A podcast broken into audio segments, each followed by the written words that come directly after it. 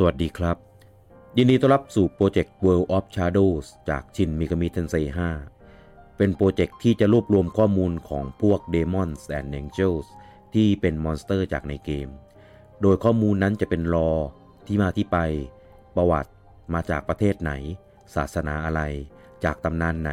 มีความสามารถอะไร ตามเท่าที่เกมบอกเรามาเลยกันครับ โดยเราก็จะมากันวันละตัวไปเรื่อยๆ กันจนครบเลย ตัวที่ 12 ที่เราจะพูดถึงกันในวันนี้ก็คือ อากาเตียน จากเผ่าพันธุ์โยมะ หรือผู้ส่งสารจากพระเจ้า